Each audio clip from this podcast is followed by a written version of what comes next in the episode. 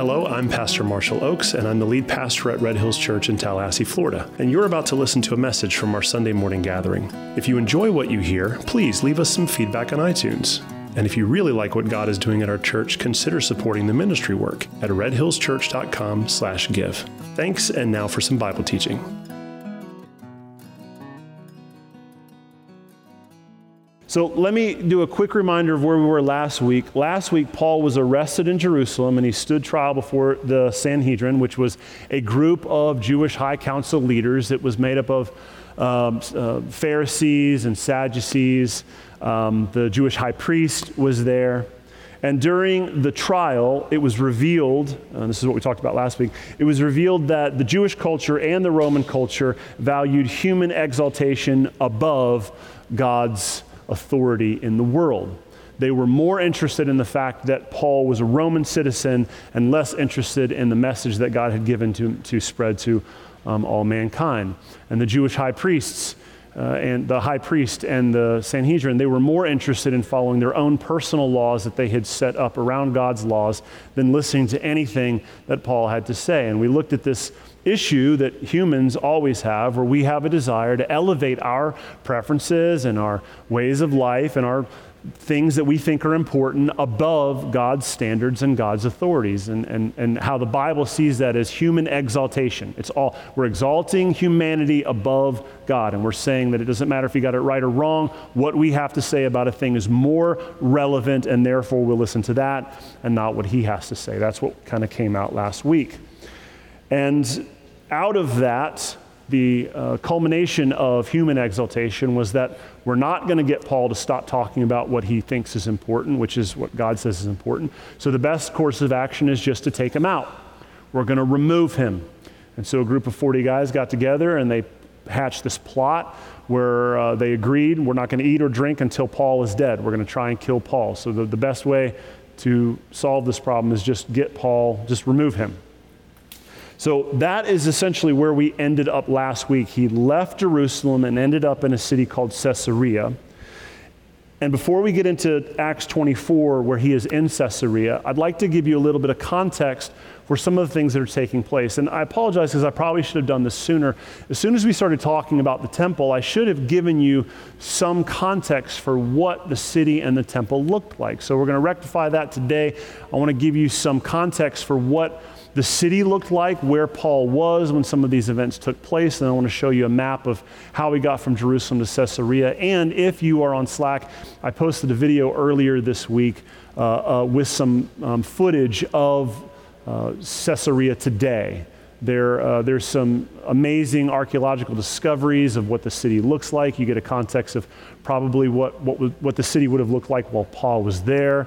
And you also got to listen to this guy with a very sexy voiceover uh, say all of it. He, he's, and I apologize for that. He's just like, Caesarea, the crown jewel of the new. i I'm like, man, my father in law said just put it on two times speed and he sounds normal. I think that's good advice. So here's what I want to do. Let's go to, um, I want to show you uh, an aerial map of what Jerusalem looked like at the time of Jesus and also at the time of Paul. So this is first century Jerusalem. So what we're looking at here is the entire city, okay?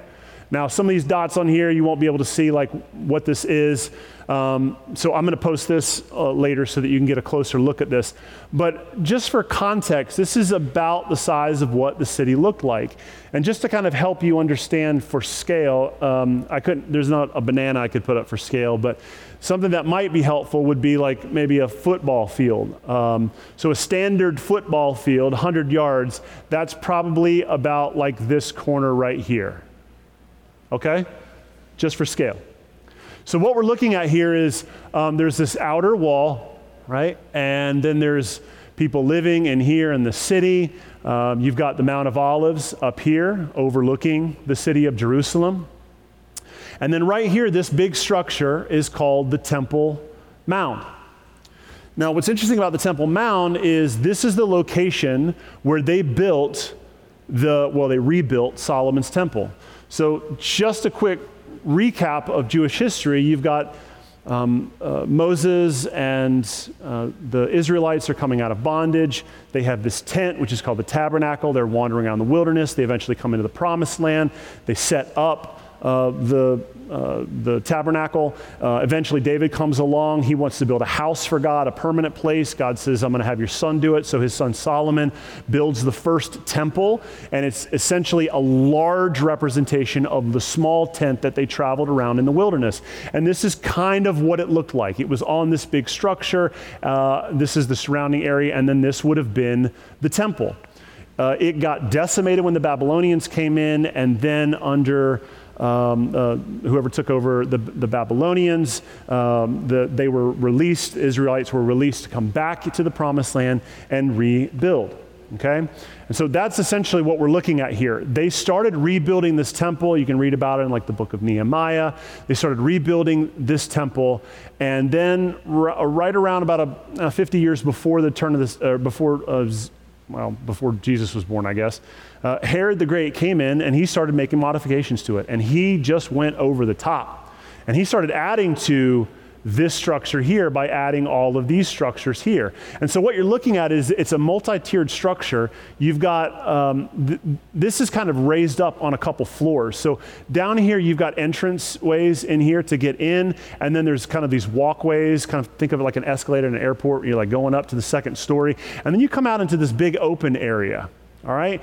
Uh, and what I'd like to show you now, so we're going to zoom in here on this area. If you go to the next slide, this is what what would have looked like. So there was kind of an entrance over here, and then there's these covered stairways. There's a gate over here that, en- that enters in, and so there's, there's structures and stuff here on the bottom, but the main stuff is right here up on top. This is the actual temple. Over here on the side would have called the Gentiles' courtyard. There's this structure called Solomon's portico. It's kind of like an outdoor port. It's got um, like a roof over the top of it, but it's outside. You'll, as you read through the early parts of Acts, a lot of things take place on Solomon's portico. Uh, there's a, a, guy who gets healed there. But right over here, okay, so you've got the temple, but right over here, you've got this little structure called the Antonia Fortress. Now, this was added on, and this is essentially where Rome is keeping their kind of fist as they're overlooking. So you've got this entire temple structure, and you got this little fortress over here. And who's in the fortress? It's the Romans, because they're the occupying force. And so what happens when Paul comes back to Jerusalem and a big ruckus uh, starts coming up, he's out here in the Gentile courtyard. He had come into the temple, be purified, but he's out here in the Gentile courtyard, and some of the Jews from Asia start raising issues with Paul, and a huge mob is formed, and it starts over here in this area. Now, what I want to do is I want to zoom in on this Antonia fortress. If you go to the next slide. Now we're over here in this corner. Right around here is where the, the big mob would have started. The Romans grabbed him, they pulled him up. He gets up to the top of these stairs, and right around here in Acts 21:40 is where Paul addresses the people. And he's all bloody and he addresses the people, and they listen to him for a little bit, but as soon as he gets to the part about the Gentiles, they're like, we don't want to hear anymore. Well, he gets arrested and he gets brought into this little section in here. And so this is where most of uh, he was being held down here in this area. He was brought out of this area to go over and meet with the Sanhedrin, and it didn't go well. Uh, and so this is where he was located before uh, the night that his nephew came and said, There's a plot to kill Paul. And so what they do is, Paul says, Go and tell the guy in charge. He doesn't like it. They put together a army of like 200 guys, and they take Paul out of Jerusalem, out of this area, and they head up to the city of Caesarea. And if you go to the next slide, this is the map from that, that he took that night. So it's the middle of the night, 200 guys, they're over here in Jerusalem. They head up this way. They stop in this little town called Antipatris. Uh, and then the next morning, the rest of the guys take him up to Caesarea. Now, Caesarea is a really, really cool place. It's this kind of beach town. It's sitting right on the Mediterranean Sea. It's kind of stony, but it's also got sand everywhere. It was essentially um, kind of like the retreat vacation spot for Herod. And there was also a ruling area there for whoever was the governor over the Judean region. And at this point, it would have been Felix. So Paul gets there, and that is essentially where we pick up the story. Last week, he arrived in Caesarea, so he's here. And today we're going to pick up what happens while he's there. You with me? Let's get to it. All right. So go to Acts chapter 24, verses, uh, starting in verse 1.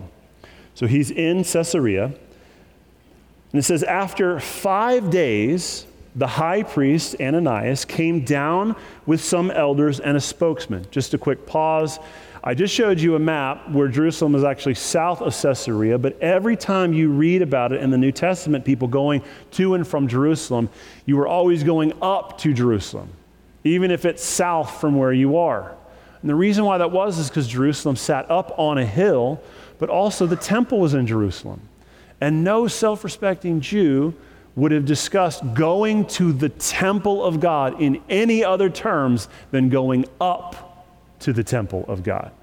Okay, we'll also cover that when we get into the Psalms of Ascent uh, message series. But the reason, I, like that, that's come up a couple times. I just want to reference that. Um, and and some of the Romans they catch that language too. They'll even Caesarea is north. They'll say, "I'm going to go up to Jerusalem," and I went down from Jerusalem, uh, or I went down from Jerusalem to Caesarea, even though it's north. So just a little side note.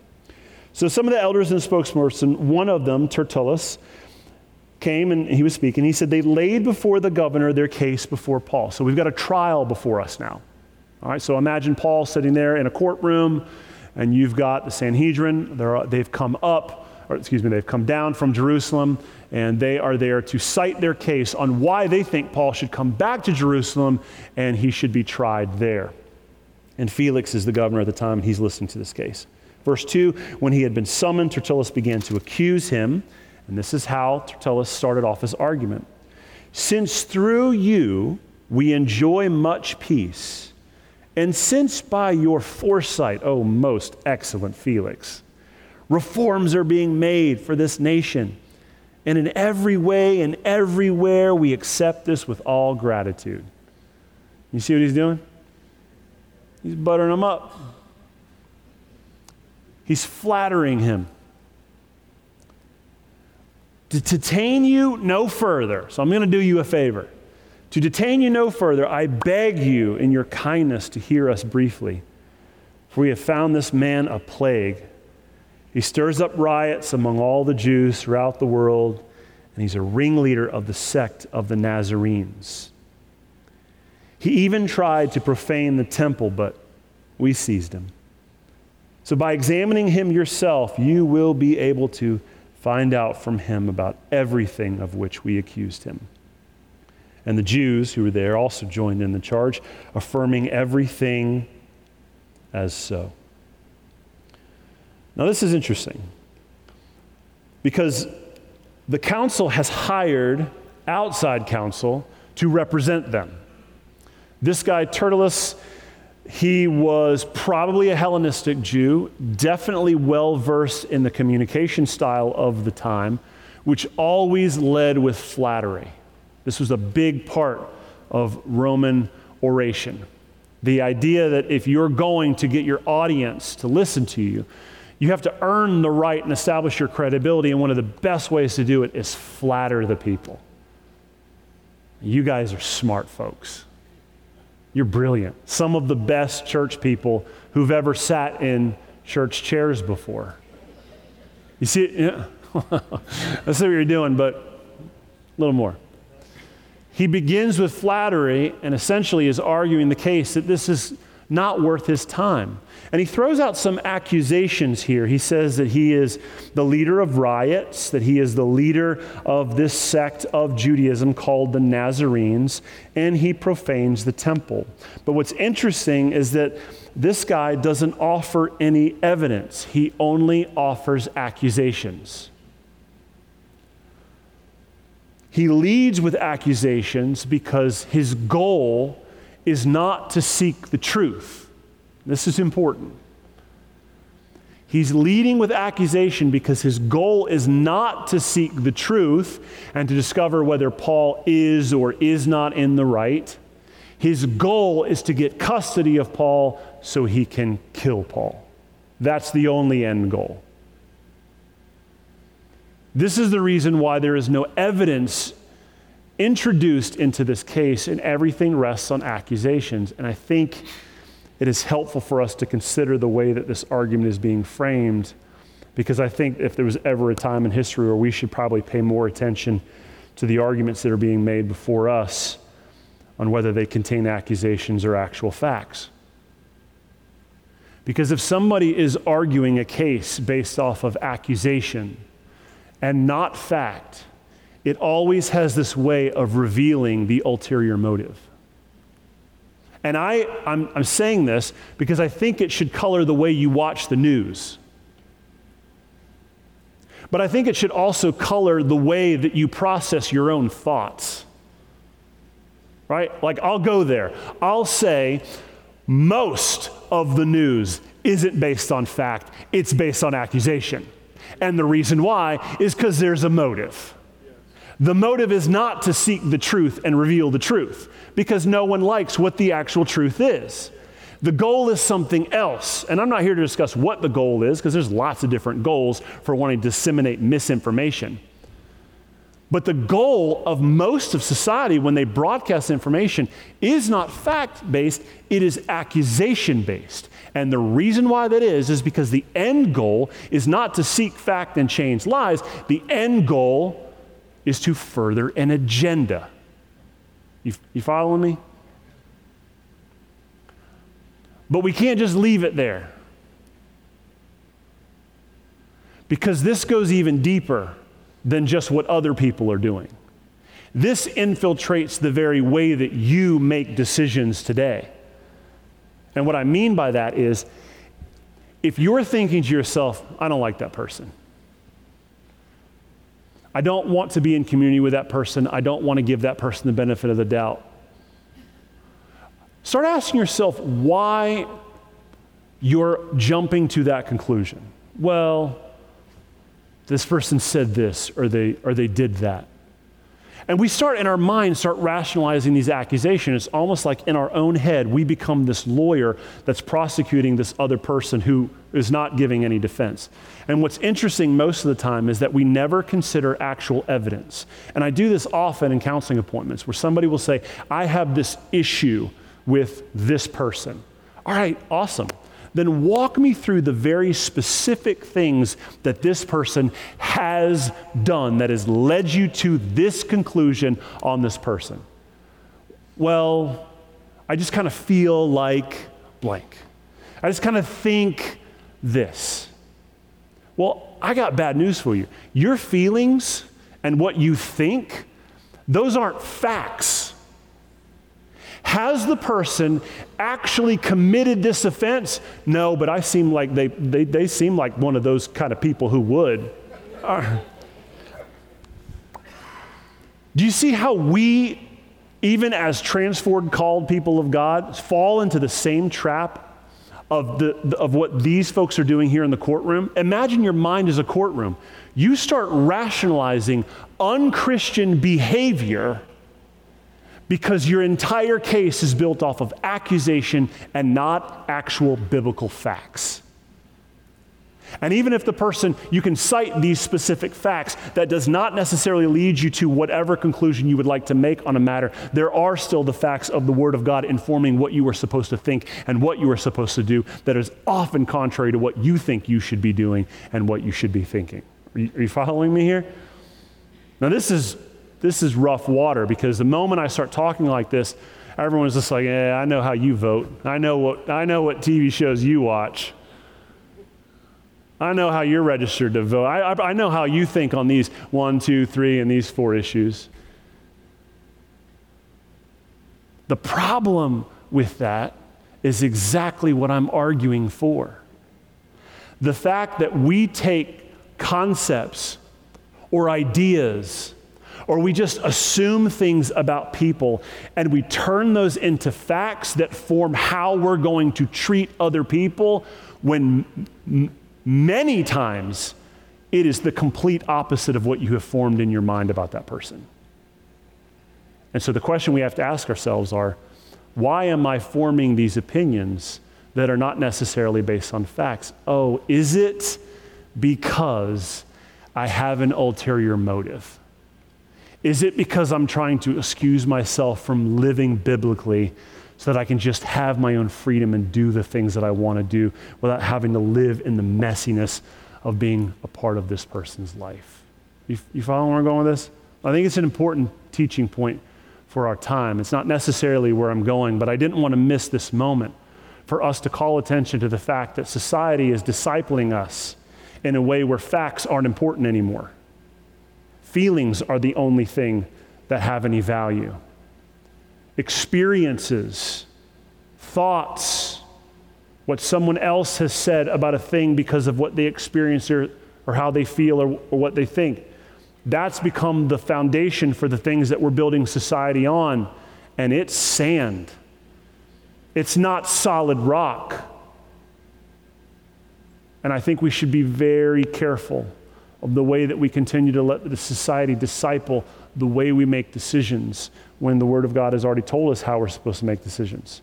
There are there are universal truths that God has revealed about himself that are not up for negotiation because he was the creator, and you either believe those things and build on those things, or you exalt humanity above those things, and you're going to suffer the repercussions because he has a date on his calendar where he is coming back to judge humanity for that very thing.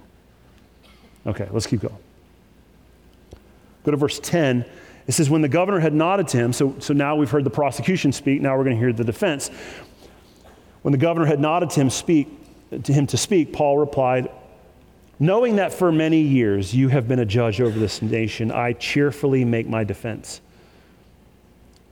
You can verify that it has not been more than 12 days since I went up to Jerusalem and uh, went up to worship in Jerusalem.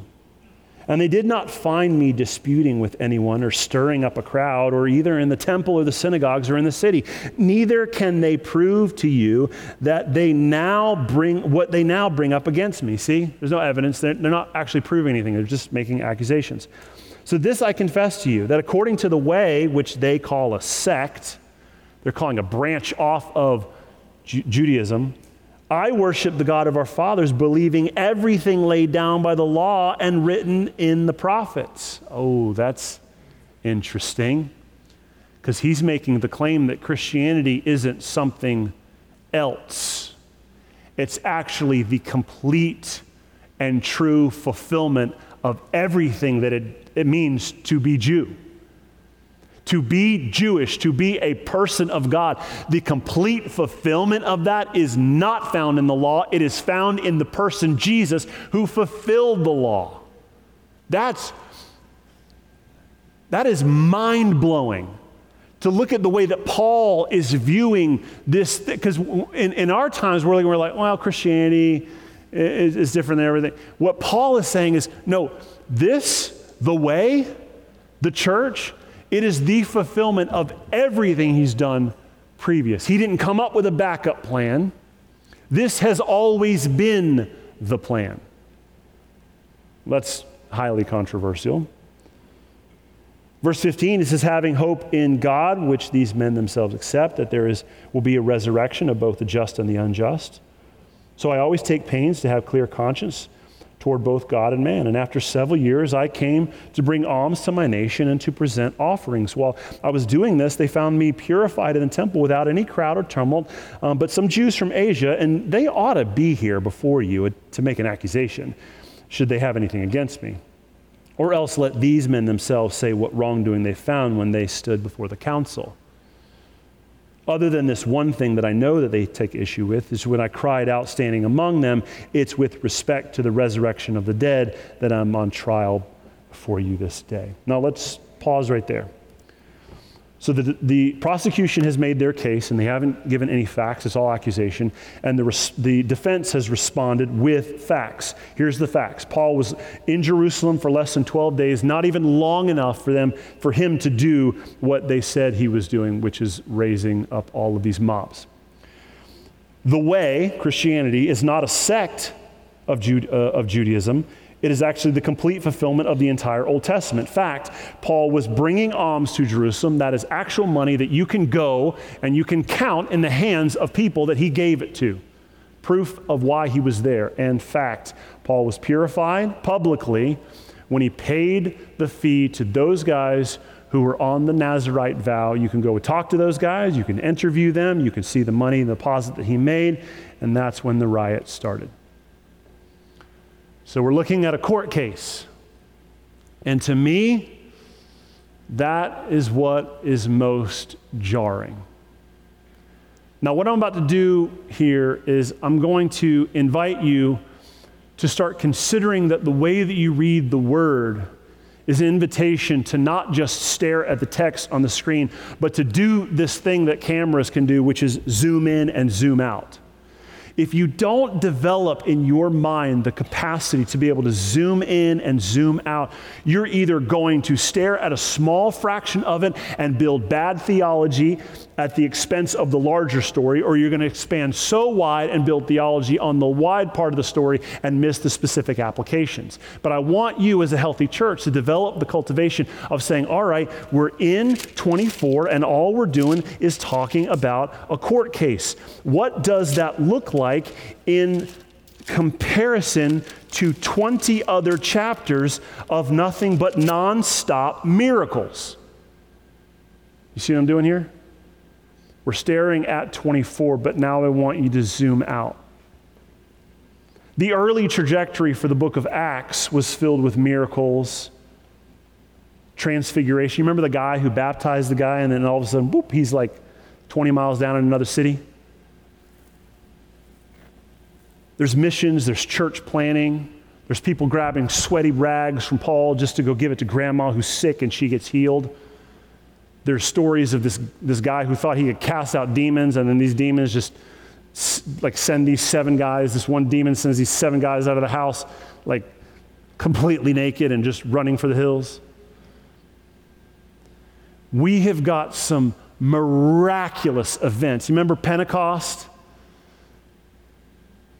Remember mass salvations? You remember Paul coming into a town and preaching the gospel and whole families getting saved? Remember Peter having this vision one day of, of this food he can't eat. And then as he's having the vision, there's a guy at the door saying, Hey, God told me you were having a vision. Yeah, actually was.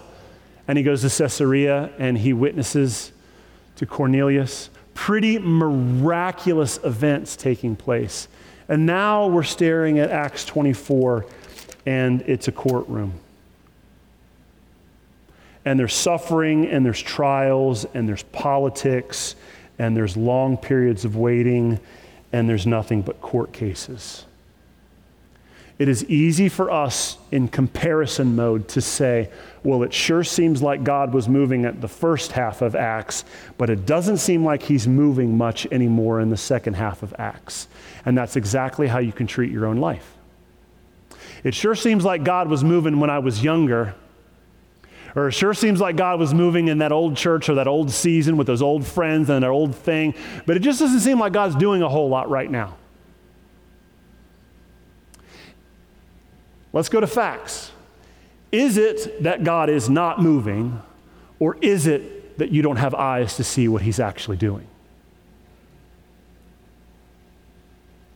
Because what we're about to see is not God has stopped moving we're going to see him moving in a different way and in a way we're often very uncomfortable with because it is boring and normal.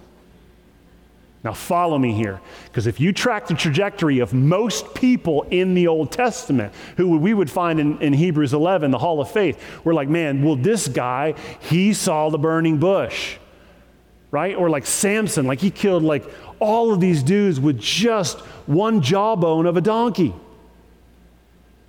Like, man, these amazing moments where God just showed up in tremendous ways. Elijah, he's just, he's, he's praying with these prophets of Baal, and all of a sudden, fire comes down out of heaven. There's these huge moments, and we're like, man, I want to live my life for those big moments. Well, guess what? You read the entire Bible and you find out that most guys had two, maybe three big moments in their entire life.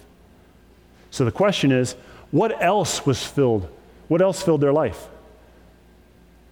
If you look at a guy who lived like 80 years old, and the Bible records two really miraculous, profound moments where it is clear to everyone God showed up and did a thing.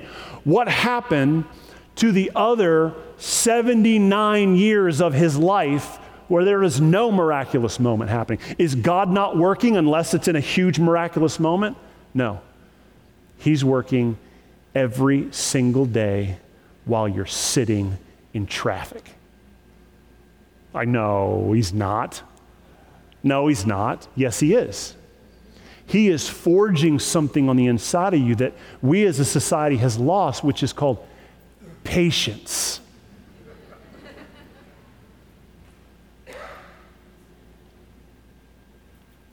That's the reason I'm convinced. That's the reason why most uh, department or stores, uh, like big box stores, Walmart's, Publix, when you go to them, you can't even find a person who's working there checking you out anymore. You have to check yourself out.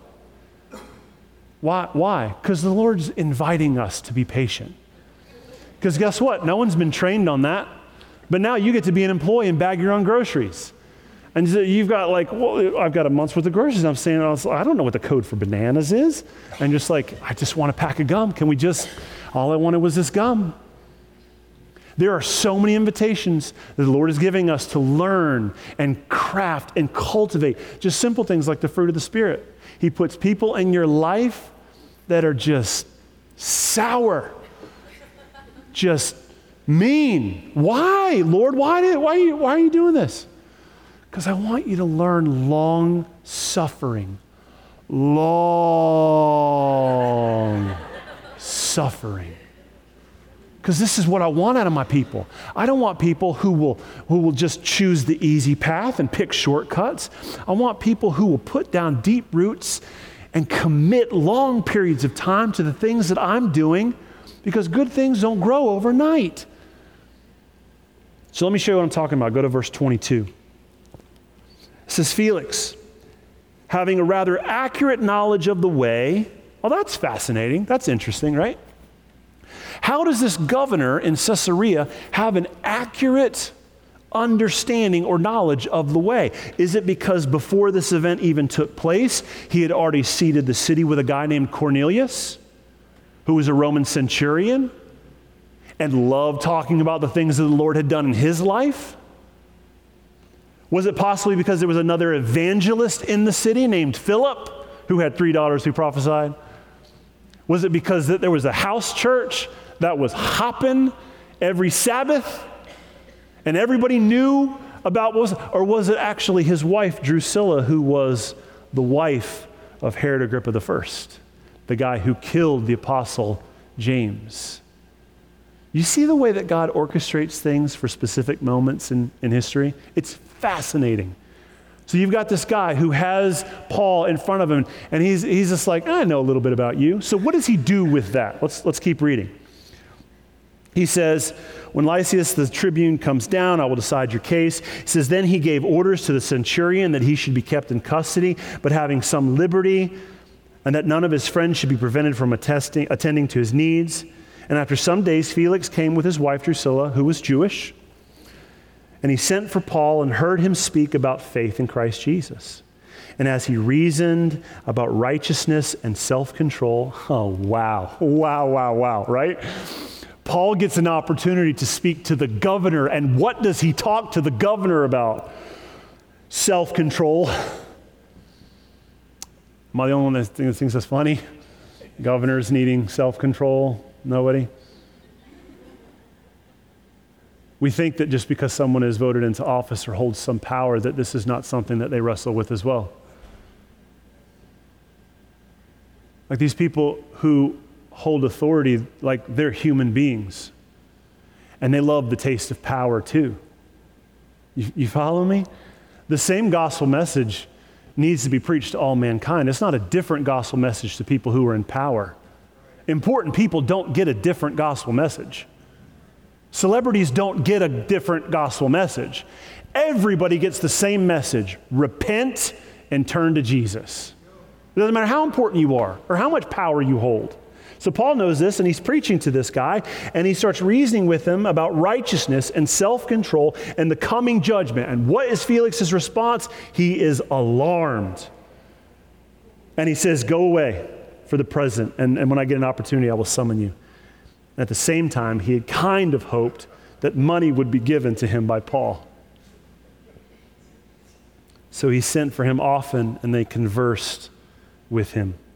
So, following the trial, Paul is in Caesarea and he's meeting with the governor and discussing Christianity regularly. And I got to give you a little background on this guy named Felix, okay? So, him and his wife Drusilla, Felix was born a slave. Him and his brother were born as slaves in the Roman culture. And a future emperor's mom saw fit to set them free, so they won their freedom. And in that freedom, so this guy named Felix, who was born a slave, now became a free man, rose into prominence and power, and got this assignment as governor over this region in Judea. Now, let's think for a second. Is there another story in history about the value of being born as a slave and then someone purchasing your freedom only to rise to something that was previously better than your old life. I'm telling you, the gospel message was interesting to Felix. This is why he was familiar with it, because he's hearing his own story in the gospel presentation, probably by guys like Cornelius and Philip. But here's something else his wife Drusilla, she was the daughter of Herod Agrippa I. He was the guy who murdered the apostle James earlier in the book of Acts. And at this time, she was about 19 years old and on her second marriage. Yeah, times were different. Times were way different. This won't even be her last marriage. They'll both be married again after this. But the way that they got together was that Felix was married to somebody. He didn't really like his wife. And Drusilla was married to somebody. She was young, didn't really like her husband. And so Felix and Drusilla kind of fell in love at one of these Roman parties. And Felix started writing love letters to Drusilla and asking her to leave her husband and come marry him. And she did it. And she moved to this resort location in Caesarea, right on the beach. And she's probably thinking she's got her perfect life, and they're throwing parties, and they're this young cosmopolitan couple. They liked popularity and prestige. And then there's this guy who shows up, and he's preaching a message of righteousness and self control and the coming judgment. And the word that we're told that Felix his response to this message, Felix was alarmed. That word in Greek is emphobos, and it means, it, it refers to the panic experience in having to flee from an overpowering force. See, it wasn't just like, oh, that's a that's a, quite a message.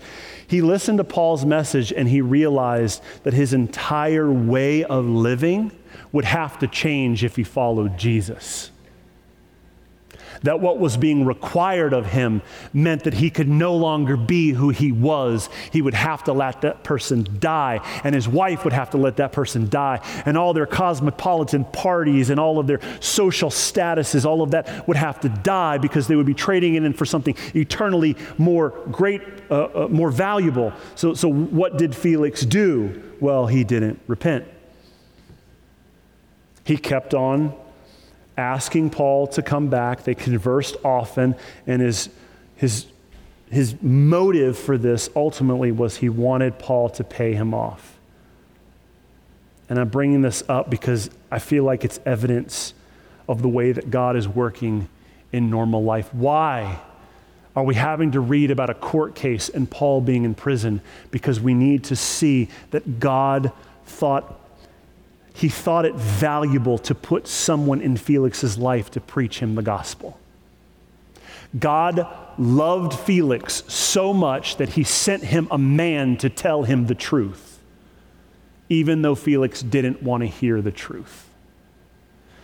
So here's what we've got you've got these big starstruck moments in the Bible and that we could probably identify in our own individual life, these huge moments that you just can't miss that you don't really need a master's degree to say that's got God's fingerprints on it. Of course, it's God parting the Red Sea. No other way about it. We have eyes to see that. But do we also have eyes to see God's fingerprints on a coworker's broken marriage? Are we so trained to be able to identify the things that even non-believers can see are God is, is God working? Are we so trained on that that we've become deficient in actually being uh, to identify the ways and the things that God is doing in our own individual lives, which includes our families? Are you so interested in what God is doing outside of your home that you have ignored what God is doing inside of your home? Do you even know what the Lord is speaking to your children about? Do you even care? Are you more interested in what he has to say to somebody else's children? That they need to hear this and they need to do this, that you're missing what he's trying to speak through you to your children? Are you more interested on somebody else's failing marriage are you, are you fixated on that at the expense of your own marriage falling apart? Are you so convinced that God is only working out there that it is impossible that He could be working right here, right now? These little moments are the things that I think that this text is inviting us to consider. The little conversations that don't seem like they're very valuable or important, but they thread the needle for the majority of what God is doing in the lives of His people. Now, jump down to 27. I want to finish out this in 12. It says, When two years had lapsed, Felix had succeeded, was succeeded by Porcius Festus. And desiring to do with the Jews a favor, Felix left Paul in prison. So this little moment lasted two years. Now, three days after Festus had arrived in the province, he went up to Jerusalem for Caesarea, and the chief priests and the principal men of the Jews laid out their case again to Paul. And they urged him, asking a favor against Paul, that he be summoned him to Jerusalem because we were planning an ambush to kill him along the way. And Festus replied, and Paul was being kept at Caesarea, and he himself intended to go there. So the Jews are saying, Hey, um, can we get you, now that you're a new guy in town, can you do us a favor and, and send this prisoner that you've had for two years down to us so we can try him? He says, No, but you can come up to Caesarea and we do it all again.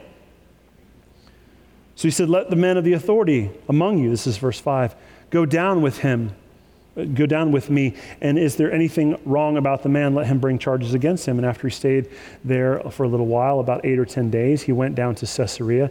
And the next day, he took his seat on the tribunal and ordered Paul to be brought. So they took him up on his offer. They're having another trial. And we're saying, oh, the whole situation seems hopeless. What is going on? He's got another trial. This is happening again. We've got more trials, more politics, except we're reminded of Acts 23 11, where the, the Lord said to Paul, Take courage, you must testify in Rome.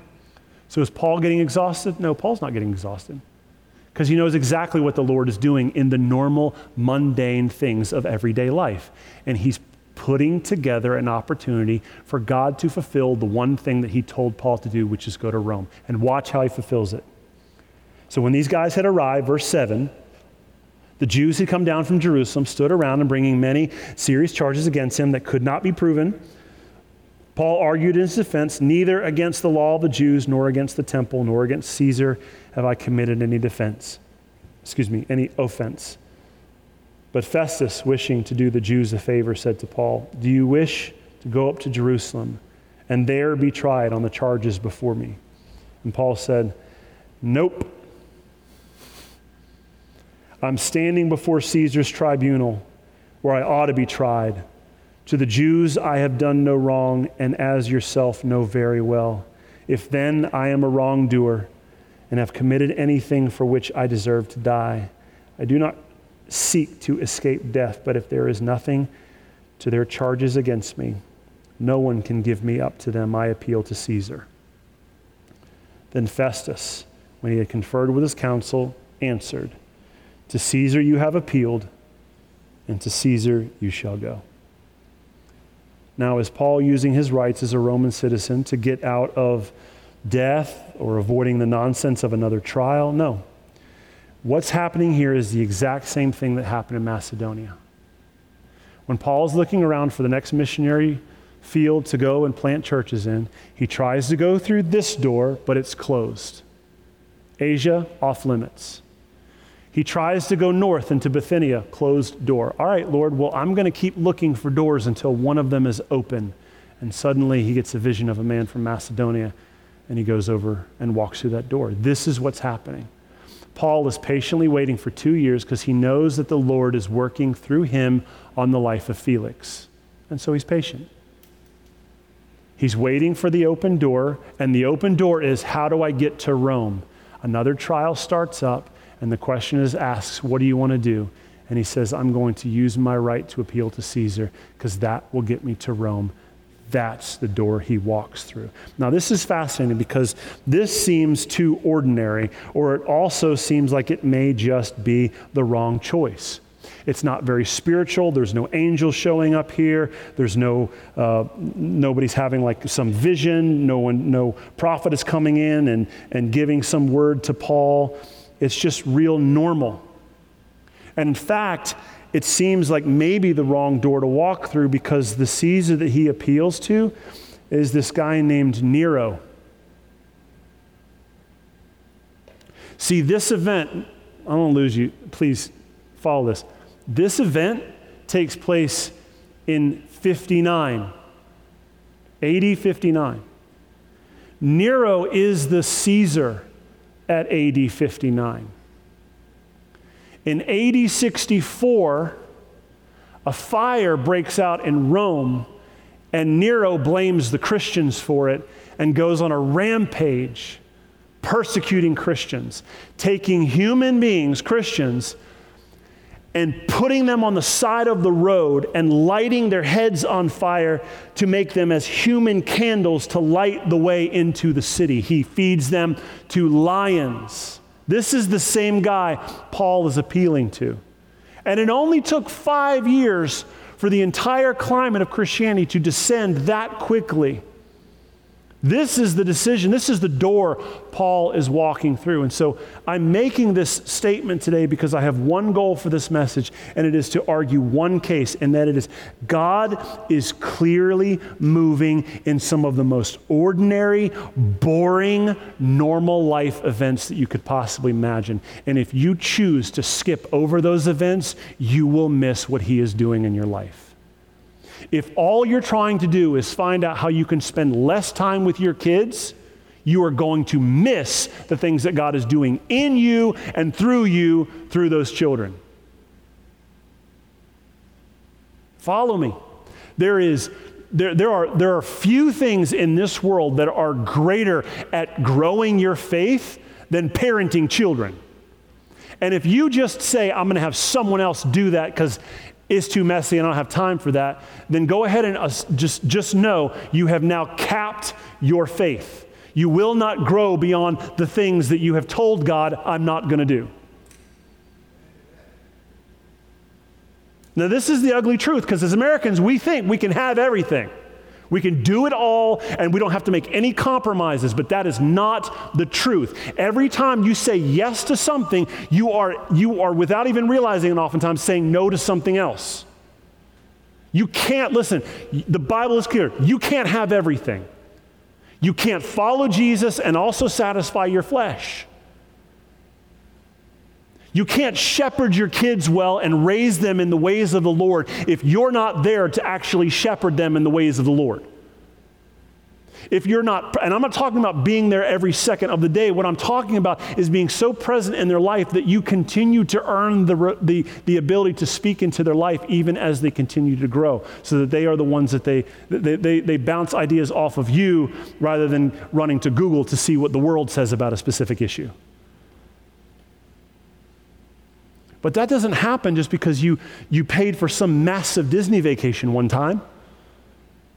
That happens because every single night, everybody is sitting around the dinner table talking about their thoughts and their feelings and the events of the day. Now, look, there was a time when this wasn't radical. This is, there was a time when most people did this. But we have lived, we have in, in, injected so much of our life and our consciousness into our phones and things outside of the home that we have stopped seeing the value of discipleship within the home. And I'm telling you that that idea was birthed in here. When you put your kids to bed at night, you're talking about the Lord. That means you've got to be there to tuck them in. Like, that's what that means. When they wake up, you're talking about the Lord. As you're going along your day, you're talking about the Lord. It is a constant reinforcing of the truth every moment you get. It is the reinforcing of these little moments that God is working through. And if you say those are not that, if you say they're not valuable, they're, they're not that extravagant, or they're not, they're not worth my time, or I'd rather be doing something big with my time, I'm here to tell you that you will not grow in the way that He wants you to grow because there is a way that He has structured His people to grow, and you will not find fertile soil out of it. I wish I had something different to tell you. I wish I had good news. I wish I could just pat you on the back and say, everything you're doing is great. Just keep on doing it. And if you want to take on nine more things, do it. You, you can do anything you want. But the truth is, you can't do everything you want. You can't be anything you want. You can be what God has created you to be, or you can exalt yourself above His plan and be whatever you want to be, and there will be eternal punishment for that. That's what this says. And if you're going to make the decision to walk away from the life of being single and step into marriage, then you need to understand what that means. That means you're trading in your own selfish desires to satisfy the desires of someone else, to join in covenant with somebody so that it's not about you anymore. It's about joining in covenant with somebody else. And the fruit of that sometimes is children. And what that means is that your life isn't about you anymore.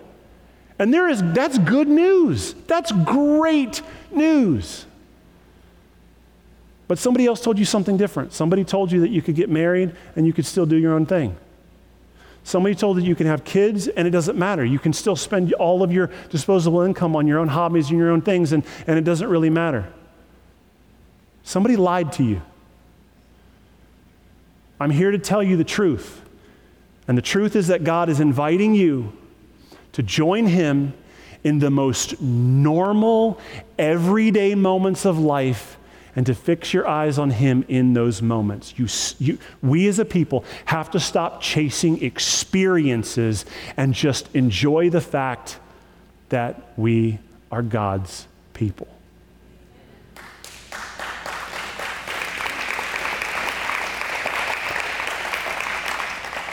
So,